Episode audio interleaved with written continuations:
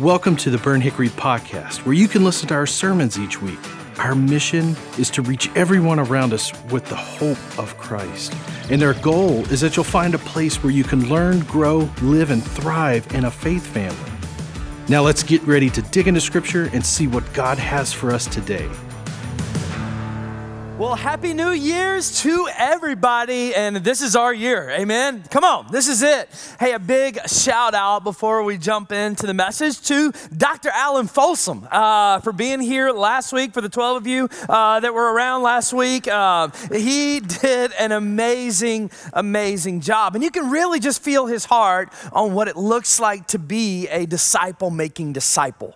Um, and you can just hear that. Well, hey, this week we're launching into a new series as you just saw in the bumper video, we're launching into a new series for the next couple of weeks that we've just simply titled, because we're not that creative, Parables. Uh, we're going to look at some of the parables of Jesus. We're going to look at some of the teachings of Jesus. Now, obviously, we're not going to be able to look at all of them because there's like 45 of them and it will be all year. Um, but we're going to look at a couple of them and we're going to watch Jesus teach. We're going to watch these principles that comes from Jesus. Jesus. In fact, if you do have a copy of Scripture or if you've got the app, go ahead and fire that up this morning. We're going to be in Matthew chapter 13. Matthew chapter 13 this morning is where we're going to launch into our first parable. And today is a really special day because here's why.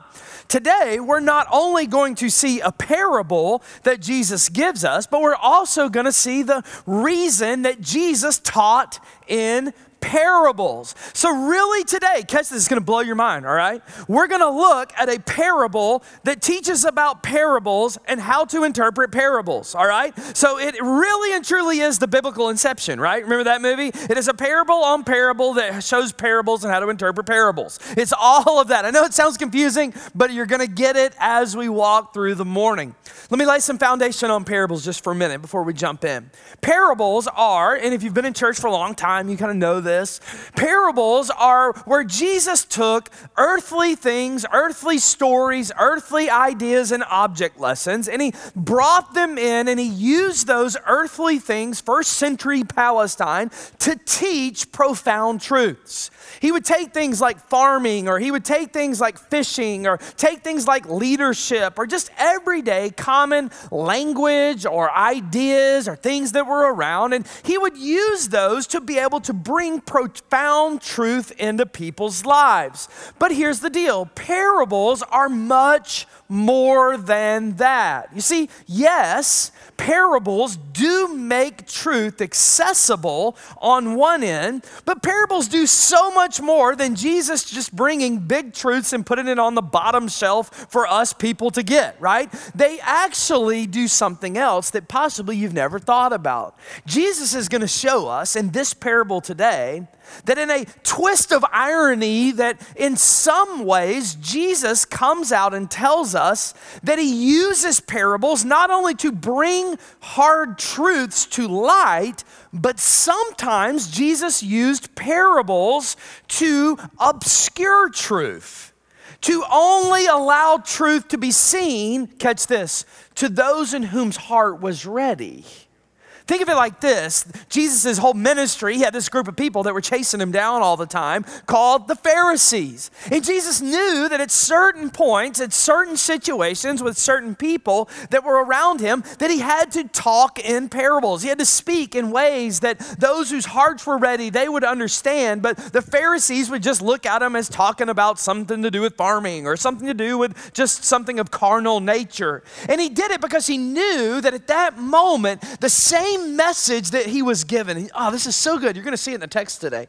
The same message that Jesus was giving to the same crowd, those whose hearts were ready, those who were seeking after Jesus, those who knew what was going on, they would get the message. But on the other end, they would just look at him and go, Why is he talking like that? Why is he talking in circles? It's actually pretty profound. You see, today's parable is going to answer some questions for us that I quite frankly think that a lot of us have had for a long time, but we've never had the guts to ask them or we've never kind of felt the liberty to ask them, or we've just always felt, man, you can't ask that question in church. They'll kind of look down to you if you ask that question. In fact, I think today's parable, in just a minute, it's going to answer some questions in our minds that we've had for a long time, like this one How is it that that person can just be so smart, but they just can't see the truth about who Jesus is? Have you ever thought that? Have you ever looked at just some of the cultural leaders or some people whose IQs are just kind of out the roof smart, but when it comes to biblical things, you're just like, I don't understand. It's incredibly clear. Why can't they just grab onto it? Why can't they just get it? They have a PhD, for goodness sake. It seems like they could get the gospel. But here's the truth in that. You're going to see in the parable today what Jesus teaches why that truth is. In fact, you're going to see in the parable today why it is that as soon as I get up here sometimes, some of you automatically start suffering from narcolepsy. I mean, right out of the bat. You get comfortable, you get warm, and you get sleepy. Hey, man, I, listen, I got a really good vantage point up here. Just let me tell you that. I can see you, all right? And some of your, your head, your head bob game is strong. I mean, it's strong strong. You're fighting it. You're fighting it. Your wife is nudging you because it's always the dudes, all right? And you're, I mean, you are fighting that happening. This is this parable today is actually going to teach us this. This one's profound too. It's going to teach us why some of you middle school and high school students, as soon as I start reading the Word of God, you automatically have to go to the bathroom.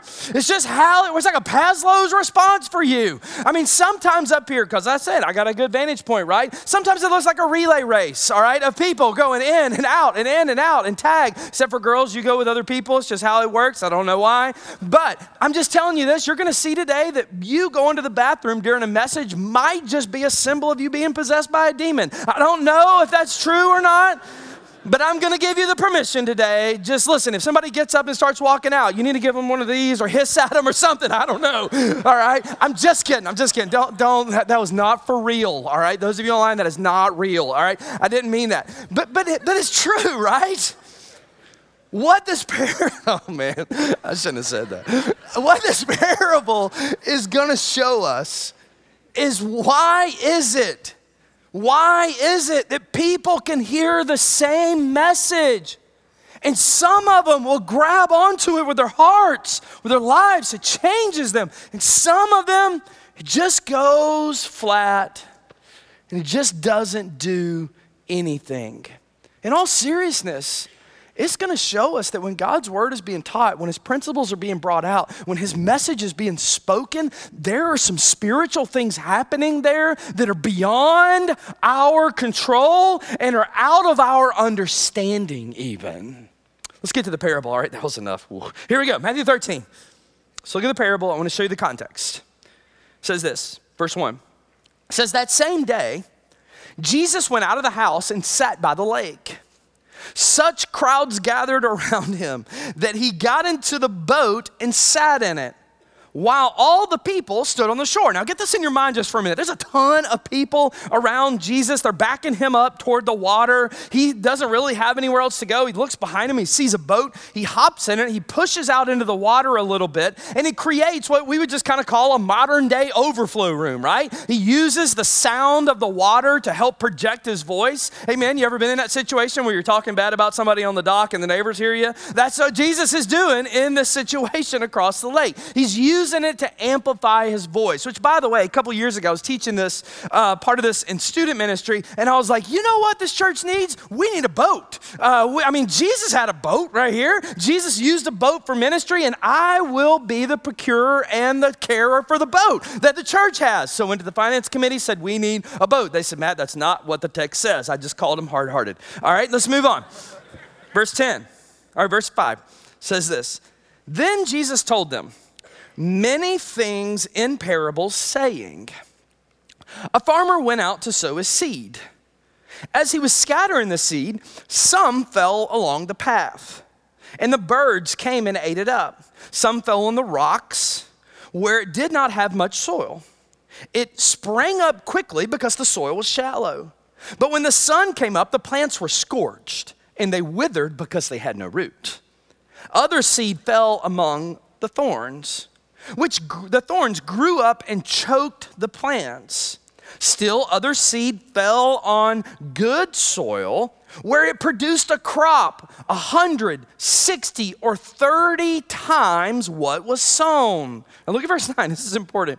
Jesus says this Whoever has ears, that, that's everyone, let them hear. In other words, Jesus looks at all the people that looks at them and says, Listen, listen to this. Listen, you're going to see this over and over and over through the disciples hearing these parables that Jesus, obviously, the disciples had a listening problem, is all I can get out of that. But Jesus is always telling them, Listen, listen. Keep going, because that's where most of the time we stop in this parable. I want you to see verse 10 of what it talks about why some people don't get it. The disciples came to him, or came to Jesus, and asked, verse 10, Why do you speak to the people in parables? Why do you speak to the people in parables. So, evidently, at this moment, Jesus is in the boat, he's teaching, he's giving them this parable, and the disciples are looking at each other and they're like, Why? Why does he do this? Why does Jesus teach like this? Why does Jesus do this? Which is good news for all of us that they ask this question because it really means that, that if you get confused when the Word of God is being taught sometimes, or when I'm preaching sometimes, that might be, not by me be, but when you're reading the Word of God sometimes, just think you would have made a good disciple. That's what they're saying. And also, it means this it means the disciples are asking a question that most of us at some point in our life have asked, and every skeptic asks. And here it is Jesus, why aren't you just more clear? Why don't you just say who you are? Why don't you just show people who you are? Why aren't you just more clear in showing your power to who people are. In other words, the disciples are going, Jesus, if you are true, why are you not more straightforward in what you are teaching the people about all this faith stuff? In other words, it's kind of like us saying, God, if you're if you're who you say you are, or God, if you are the author of Scripture, why not, God? Every time I open the Bible, why not just pop a little angel up in the air? They can just kind of read it over me. Or why not, God? Every time I begin to read the Word, why not the audible voice of God, like Samuel L. Jackson? Read this thing over me while I'm just reading the Word. Or God, why not every time somebody denies you, why not just put them in a Darth Vader hold up against the wall or something like that? God, if you're so real, why not just make yourself more clear? Why not just prove you are who you say you are? This is skeptics' question, right? This is really where a lot of skeptics uh, get their fruit or get their ground or get their argument. They'll look at the New Testament and go, Well, if Jesus is who he says he is, why didn't he just make it more clear? To which we're going, He did. I mean, he said it right there. So the, the question the disciples are asking Jesus here, Why are you not more clear, is really a question that we've asked. God, why don't you just speak to me more? Why don't you just plant more truth in my life? Why don't you just show me who you are more? Why don't you just deliver me and give me more ideas? To which, watch Jesus' answer, because Jesus is a great teacher. He answered their question. Verse 11. Check it out. It says this Jesus replied, Because the knowledge of the secrets of the kingdom of heaven, you can write the word gospel above that. That's what that means. In other words, the knowledge of the gospel, the knowledge of who I am, the knowledge of who God is it's been given to you, but not to them. It's been given to you, but not to them. Now, this is big boy and girl theology right here. All right? So it's not just, oh, it's a parable, it sounds great. No, because you got to catch this. I'm going to give you a couple principles to help you. And here's the first one it's the principle that Jesus is teaching. He's saying this number one, understanding of the truth. This is what Jesus is saying. Understanding of the truth is it's a, it's a gift from the Holy Spirit. It's a gift from God. It's a gift when God allows you to understand the truth. Here's what that means. This is a freeing statement for some of us, and it's troubling for some of us. It doesn't matter how smart you are, it doesn't matter how cool you are, it doesn't matter how much money you have, it doesn't matter how much time you spend at it. You and I, we will never understand the heart, the love, and the gospel without the grace of God in our lives. That's what it means. It means that you can try all you want to, you can go at it all you want to, but there is a sense that God has to gift you with the understanding of what He is teaching. This is why some people can read to the same language, and one it's blowing their mind, and one that seed is just bouncing off of them. It's a gift of the Holy Spirit. In fact, do you remember when Jesus came to the disciples? And, and he looked at him, he's having a little powwow with his boys, and he's like, hey, hey, guys, hey guys, I got a question for you. Who do people say that I am? Who do people say that I am? They gave him a bunch of answers, right? Well, you're, you're John the Baptist, or, or you're, uh, you're Abraham, you're Elijah, whatever. They gave him all those answers. And, and, and then all of a sudden, our, our boy Peter, right? He steps up in Matthew 16, 16. He steps up and he looks back at Jesus, and Jesus asks him that question, and Jesus goes, Who do, who do you say that I am, Peter? And Peter says this You, Jesus, are the Messiah. You are the Son of the living God. Son of the living God. What did Jesus do right after that statement? It proves this point, right?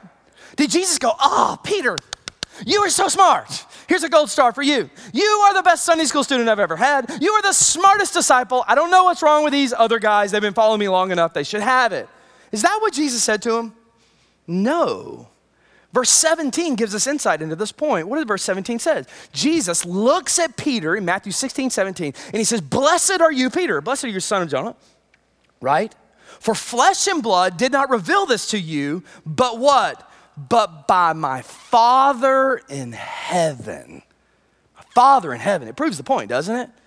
The point is that the Holy Spirit is the one that gives us the ability to perceive truth. He looked at Peter and he's like, Peter, you didn't just figure this out because you tried harder.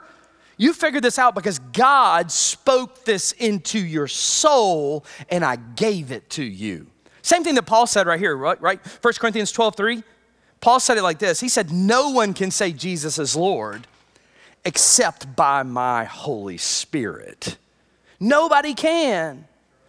See, here's what's happened to us sin has made us so skewed against God. Sin has taken our hearts and made them so biased against God that our hearts are naturally slanted against God. And we cannot perceive spiritual truth without the help of God in our life. So, some of us, we need to quit trying harder and we need to ask God to illuminate our souls, to illuminate our heart, to show us His truth, to show us His mind, to show us what He wants us to have because we're such a biased people. Have you ever had that one friend in your life that was the most biased person you've ever met in your life? You know what I'm talking about? Don't, don't look at your spouse because that's bad news right now, right? Have you ever met that person that no matter what you say about someone or something, they're like, nah, that's just not right. No, that's not it. No way that can happen. Are they're just so jaded or so just clearly biased, they can't even see the issues clearly. I mean, what Republicans would say Democrats look like this. Democrats would say Republicans look like this. This is the problem of the racist, right? They can't see through their own bias to see like the true meaning of who people are. You can flip this in a, in a kind of another way and say this is exactly what happens when somebody falls in love with that person. Nobody cares. I mean, nobody can convince them that it's like Satan's spawn that they're dating at that moment because they're just so biased in that moment. Listen closely. Before we meet Jesus, our sinful hearts are so turned or so biased or so jaded against who God is that we can't even perceive how much He loves us and how much truth He wants in our life. In fact, it's a miracle of regeneration that any of us meet Jesus to begin with. It really is. So let's quit congratulating ourselves that we found Jesus and realize that it's not our intellect or righteousness or it is all from God. Ephesians 2 8, for it is by grace you have been saved through faith. It is not from yourselves. It's not. It is a gift from God. It's not by works so that no one can boast. And look, when you find somebody who's not convinced, when you find somebody who looks at truth and the seed bounces off their heart, don't speak to them in conviction language. Pray to the God that sows the seed that He would soften their hearts. Pray that God would show them through His Holy Spirit who He is. That's our role, believers. That's what He tells us to do. Understanding of truth is a gift from the Holy Spirit. But here, let's look. Oh man, we got to go. Let's look at number two, verse 12. Watch what Jesus says. It gets even thicker if that wasn't thick enough. Here it is. Whoever has will be given more, and they will have an abundance.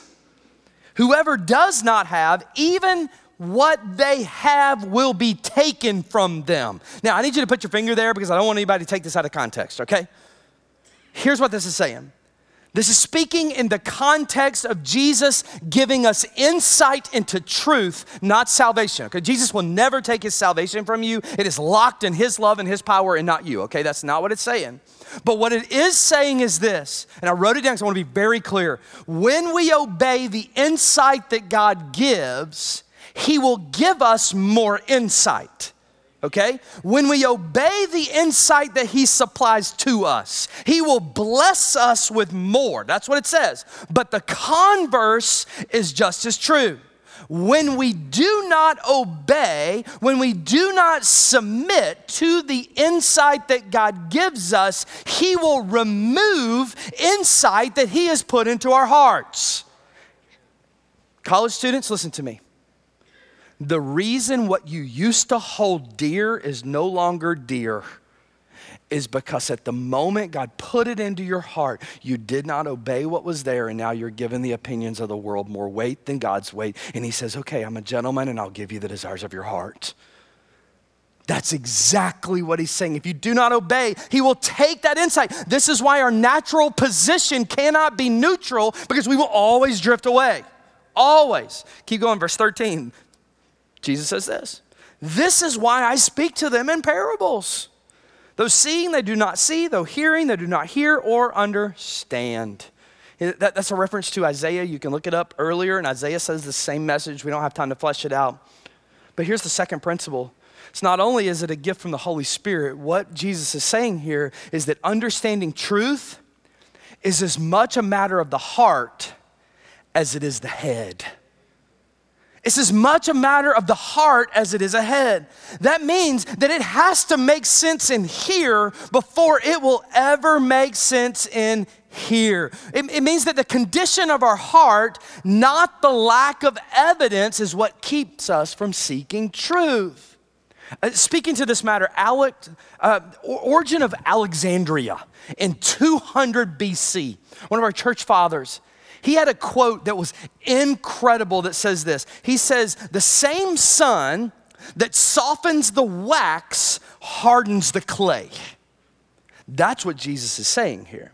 You see, the problem is not in the sun. The problem is not in the rays of the sun, the beams of the sun, the intensity of the sun, the message that is being pro- preached to us. The problem is in what is receiving that message. On this end, the wax, it makes it more palatable, it makes it more useful, it makes it more pleasing. But on this end, it bakes it into something that is useless. You see, so Jesus is saying here the obscurity and the parables is really there that we begin to see that God communicates always to those whose hearts are open, who are submitted, and who are ready to receive the truth. In fact, I got to thinking this week about God, what are some of the things that blocks your truth from just sinking into my heart?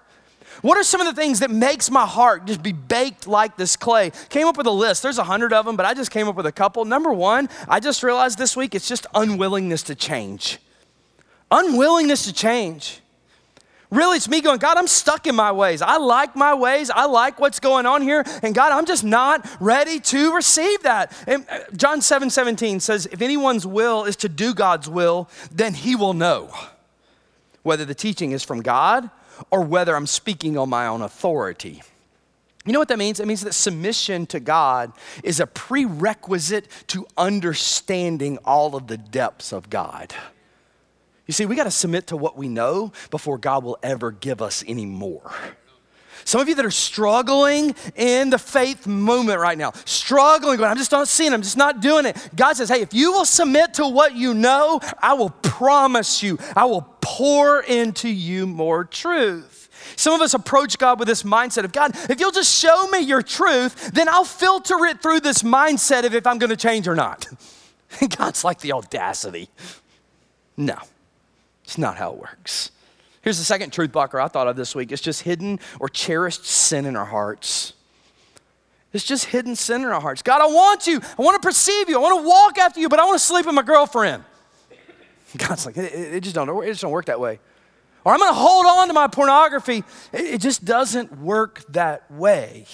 Or I'm just going to keep this nasty attitude. God's like, it just doesn't work that way. In fact, King David says it like this Psalm 66, verse 18 If I cherished sin in my heart, the Lord would not have listened. He doesn't listen when we cherish and hold, not just, hey, oh, I messed up. He's talking about habitual sin that we keep in our life, that we leave in our life, that we even celebrate in our lives. I mean, you see, some of us are trying to see God, but there's just this unconfessed, habitual sin in our heart. And can I just be honest with you? That's why you don't see God. That's why you don't experience God. And God is a gentleman. He's going, just turn, just soften your heart. Matthew 5 8, Jesus said it right. Blessed are the pure in heart, for they will see God. Here's number three truth blocker is just apathy. Just apathy. God, I want your truth, but I just, I want it how I want it. On my own terms, at my own point, in my own mind, when I can. God, I hear you, but only when it's convenient. No. Jeremiah 29 13. Try to give you a reference for each of these.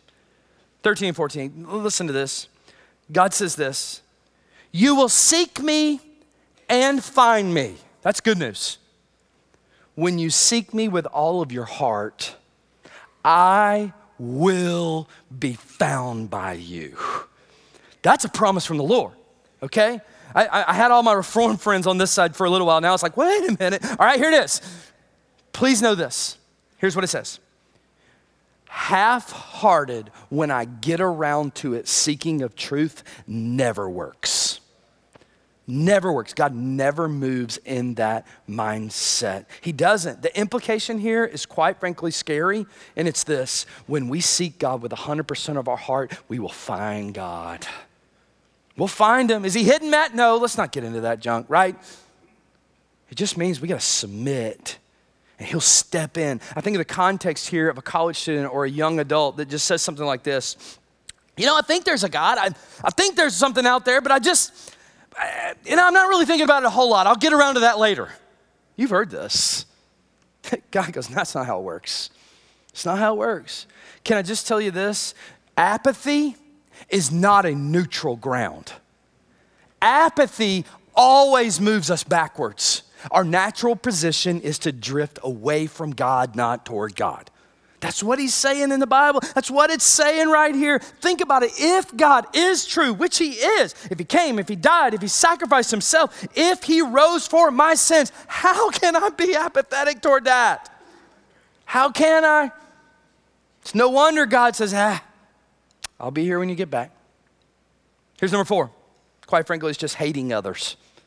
Hating others blocks the truth. You know what I'm talking about? I love Jesus, I just hate her. No, that doesn't work.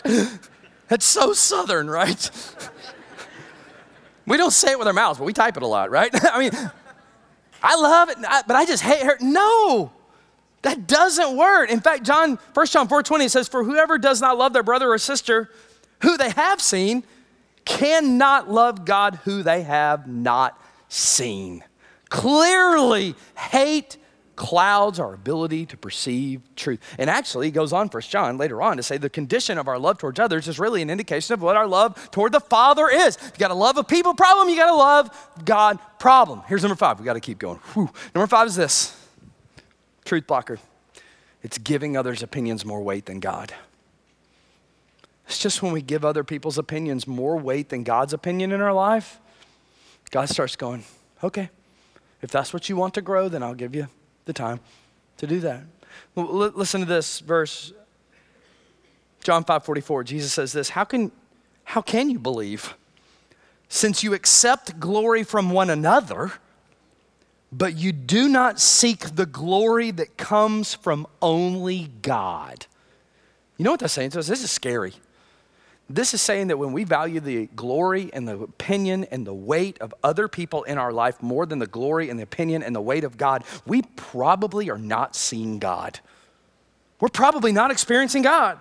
How can you believe when you give the opinions and glories of other people more weight than God? The simple rule is this whatever we give weight to, whatever we give glory to in our life, it is those things that grow, those things that flourish.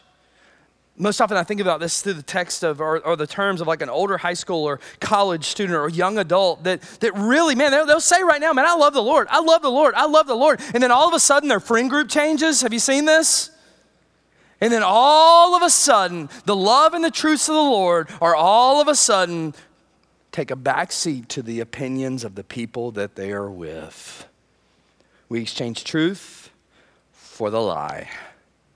And this is what happens. The point in all of these is this the truth is always present. The truth is always shining. The sun is always shining. The question is, where is our heart? And God is not primarily concerned with our minds. He's primarily concerned first with our hearts and what our heart is like. So watch what Jesus does. He describes the heart.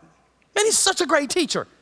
He explains the parable for us. This doesn't happen every week, but he gives us a gift this week. Look at how Jesus explains the parable. He gives us four types of hearts, real quickly. Verse 18 Listen. I told you that word's to be all through the parables. Listen to what the parable of the sower means. When anyone hears the message about the kingdom and does not understand it, the evil one comes down and what does he do? He snatches it away. What was sown in their heart. This seed is sown among the path. Is the problem with the message? No. Is the problem with the seed? No. Is the problem with the seed sower? No. The problem is with the heart, is what he's saying. The first type of heart that Jesus shows us here, I'm just going to name it the hard heart. It's the hard heart. It's the person that is interested in what the Word of God says, they're just not that interested. They're interested in being around it. They're interested in being around the people of it. They're just not that interested in it. They're the person that when they leave church, when they leave the Word of God, Satan immediately, like a bird, reaches into their heart and snatches whatever they just read, whatever they just heard out of it, and they think of it no more. They think of it no more. It doesn't make a dent. It snatches away, plants doubts, and distracts them to think about everything else other than the Word of God. And listen, it doesn't even have to be naturally bad things that distracts them. It's just things, right? Some of you, this is going to be your experience today. You're engaged with the message. You're here. You're especially not going to the bathroom or sleeping, but you're around, right? You're thinking things like, man, I've never heard this taught like this or never experienced this kind of message with this text. But as soon as I say amen in a minute, it's going to be all about beating traffic out of the parking lot, getting to West Cobb Diner before everybody else, and wondering what else is going on today. That's what he's saying. He's saying the seed just bounces off and it goes to everything else. Some of the other of you, you're being distracted like this. All you're thinking right now is not about you, but about, man, I just wish so and so would hear this message. Our hearts first. C.S. Lewis says it like this He says, Distraction sends more people to hell than doubt. And I think we can all say amen to that because we've all lived that at some point. So here's my question What is it that's hardening your heart so the seed's bouncing off to make your heart hard? Let's keep going. Number two, keep going. Verse 20 says this The seed falling on rocky ground refers to someone who hears the word at once, receives it with joy, but since they have no root, they, they last only for a short time. Now get ready. When trouble or persecution comes because of the word, they quickly fall away. The first heart was the hard heart. The second heart, I'm just going to name it the shallow heart the shallow heart. This is the person that hears the truth. They move on the truth, right? They literally seem to respond to the truth, but for some reason, there's a lot of different reasons, for some reason, it just does not last that long. Doesn't last that room. Why? Jesus is clear here because there was no root in it. I'm going to call this maybe the summer camp high, right? Or maybe the return to church because so and so died tragedy in my life. You know what I'm talking about, right? I'm not saying those are bad things, but a lot of people in those moments make incredibly emotional decisions that are really not responding to God, but they're just responding to an emotion. I, I, I, know exactly what this is because I've seen it. I, I, did the summer camp circuit, speaking a long time, and I would watch it. I'd watch little Susie on that middle row right there. Something would happen in her life. She would start to cry, and then automatically you could watch it go bloop, bloop, bloop, bloop, bloop, bloop, down the row. I mean, like the COVID spreading. I mean, it would go right down the row fast, and all of a sudden you give the invitation, and every one of them jokers would be down on the front, all right there together. And you know the recipe, right? Get them as tired as they can on Thursday night, give them a good gospel message about the bus crashing, and everything everything works, right? And then they get back to their rooms, they get back to home, and what happens? It's just nothing changes. Nothing changes. I'm not saying that's bad. I'm just saying it's emotional. And here's what's so hard about this in a lot of our lives is it looks so convincing at first, right? The plant comes up. It looks so convincing at first. But remember this. If you don't remember anything else I say, remember this.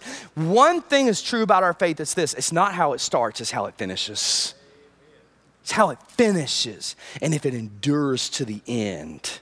Man, are you saying that once saved, always saved is not true? No, that's not what I'm saying. But I am saying is this once saved, there's truly change. That's what I'm saying. Matt, are you saying there's no backsliding in the church? There's no messing up? There's no sin? No, that's not what I'm saying. We see that all over Scripture. The forgiveness of God is available. What I am saying is this in the middle of those seasons, if there's not a conviction in your heart that is pushing you back toward the gospel, you are not a believer in Jesus. You're not, you're like, man, that's judgy. No, that is hopeful for you to get saved today, is what that is. Because that's what Jesus is telling us right here. I love J.D. Greear in his book, Stop Asking Jesus into Your Heart. He says this He says, It's true that once saved is always saved, but it's also true that once saved is forever following. Now, look, that doesn't mean if you mess up, you're not a believer, if there's not a season in your life. But listen, if there is not the conviction and the power and the movement of the Holy Spirit to get you back to that point, then you need to know Jesus. Here's number three. Ooh, we got to go. Here, verse 22, Jesus says this he said, The seed falling among the thorns refers to someone who hears the word. But the worries of this life and the deceitfulness of wealth choke out the word, making it unfruitful. The third one, I'm just going to call this the divided heart the divided heart. It's the person that, that, that, hears the word. They respond sincerely to the word, but then once their head gets above the cloud a little bit, they realize all of their other stuff is worth more than what they thought Jesus was worth. That's really what it says. Let me unpack it just for a minute because this is a lot of us that are interested in truth we're interested in what the Word of God says, but as soon as you leave this place, what consumes you, what consumes your world, is the bills to pay, the money to make, the image to keep up, and the friends that are around us. And it's never what is for the glory of God. What is moving in the glory of God? Or you really want to be a part of this place. You really are saying in worship, we're going to be a part of this place. And then all of a sudden, travel soccer and travel baseball and travel cheer and travel dance happens up, and we don't see you for months at a time. Or God forbid, you buy that new lake house, and Matt, it's such a burden taking care of this place, you know, and it's gone at that point, right? None of that is bad stuff. I love all that stuff, particularly a lake house if you got one, right? I love all of that. But when those things are bigger priorities in our life than watching our faith and hearing the message of God and participating in the family of God, then our heart is divided. Some of us are really trying to follow through with obedience but the things of this world are just choking it out. It's too inconvenient for me to get involved with a life group. It's too inconvenient for me to serve. Or how about this one? I did that serving thing for a long time. It's somebody else's turn now. Man, if I hear that one more time, that's what it's talking about. Other things are choking it out. Or you want to be obedient in your giving, but you got to keep up with the empire that you have built. The other things are choking it out. Remember C.S. Lewis distraction sends more people to hell than doubt. Here's the next one. This is the goal. This is what we want, right? This is one. Just get to this one. Here it is. Verse 23 But the seed falling on the good soil, now I want to circle that, refers to someone who hears the word, who understands it, and this is the one that produces a crop yielding 100, 60, or 30 times what is sown. We're just going to call this one the open heart. The open heart. You see, this is the heart that clears a path for the seed. It prepares the heart. It desires the word. And this is the heart that God ultimately saves. And there's one thing that distinguishes this heart that's going to close us up today. And it's the fact that this heart, unlike all the other hearts, produces fruit. Produces fruit. What did Jesus say? He just, he, he just said 30 times, 60 times, 100 times, not percent. I think I said that last hour. One of you math people corrected me. 30 times, 60 times, 100 times. Agriculturalists tell us that in this day and time, when you sowed a seed, the yield from that seed would be eight times. Here's what happens when Jesus' seed is sown in our lives 30 times, 60 times, 100 times. Why? Because nobody realizes when that small seed of God's truth is put into heart that is prepared, He takes over. He takes over and it produces massive fruit. Listen, the power of the seed in the right soil will ultimately produce fruit in all of our lives. Nobody will beg us anymore. Nobody will plead with us anymore. Nobody will ask us anymore to serve. Nobody will seek us out to say, Can you be a blessing and help? We will want to do those things. Why? Because our hearts have changed. And there's fruit coming from my heart. There's fruit coming from my life. And my life is different. The power of the seed in the right soil will always break addiction, will always cure apathy, will always move us to salvation, will always change our hearts, will always break pride, will break down walls that we put around us. And we will look at ourselves and not even realize how we got there because it ain't about us, it's God. Our role is just to submit. Yes, Lord, here I am. So here's the last question Which type of soil are you? Which type are you? I've given you a bunch of different ones. Some distracted, and some that are just being choked out, some that are just bouncing off, right? But are you willing today to crack open the heart and just allow God to plant his seed in you. You know, that's the first step, right? I ain't no farmer, but I know this. You got to till the soul, you got to prepare the soul. And that's all God's waiting on. That's all he's waiting on. So here's the question this morning. Maybe today you need to draw a line in the sand and say, It changes today, God. It changes. I don't care where you've been, neither does God. That's the cool part. He puts it behind his back and remembers it no more, the psalmist tells us. But what he does care is you saying, God, here's my heart. I submit, you give. That's how we can all live in this thing called theology together. Amen? Is he gives us the understanding, we submit our heart, and we grow. I think there's three groups here that need to respond in just a second. The first group, just quite frankly, is there some of you that need to give your heart to Jesus? That you've been playing this game for a long time. You've been walking this thing for a long time. You may even be in a season of your life where you thought you were a Christian, but today you need to meet Jesus. You need to meet Jesus and allow Him to plant His seed in your soul. There's some of you that today, you just need to pray that God changes the soul of your heart, that He starts to prepare it and help you see how to make it ready. And there's some of you today, quite frankly, you just need to start praying that the Holy Spirit would speak into other lives, speak over other lives. Let me raise the stake just for a second on this. What's the seed in the story? The seed's the Word of God. Matt had just said that. Okay, yeah, that's primary, but secondary application is this. You remember what Jesus said? Jesus said, I am the seed. I am the seed that dies, that is placed into the earth, so that I will produce a fruit of righteousness in your life. The seed is when we place Jesus in the tilled heart. Lord Jesus, today, God, from the parable of the seeds, God, I just pray that as we have a moment of reflection, an invitation, that God, there are hearts in this room that need to give their life to you, Jesus. Let it be today. Let them come seek me out in the front of this room, one of these counselors, and just look at us and just say, hey, I need Jesus.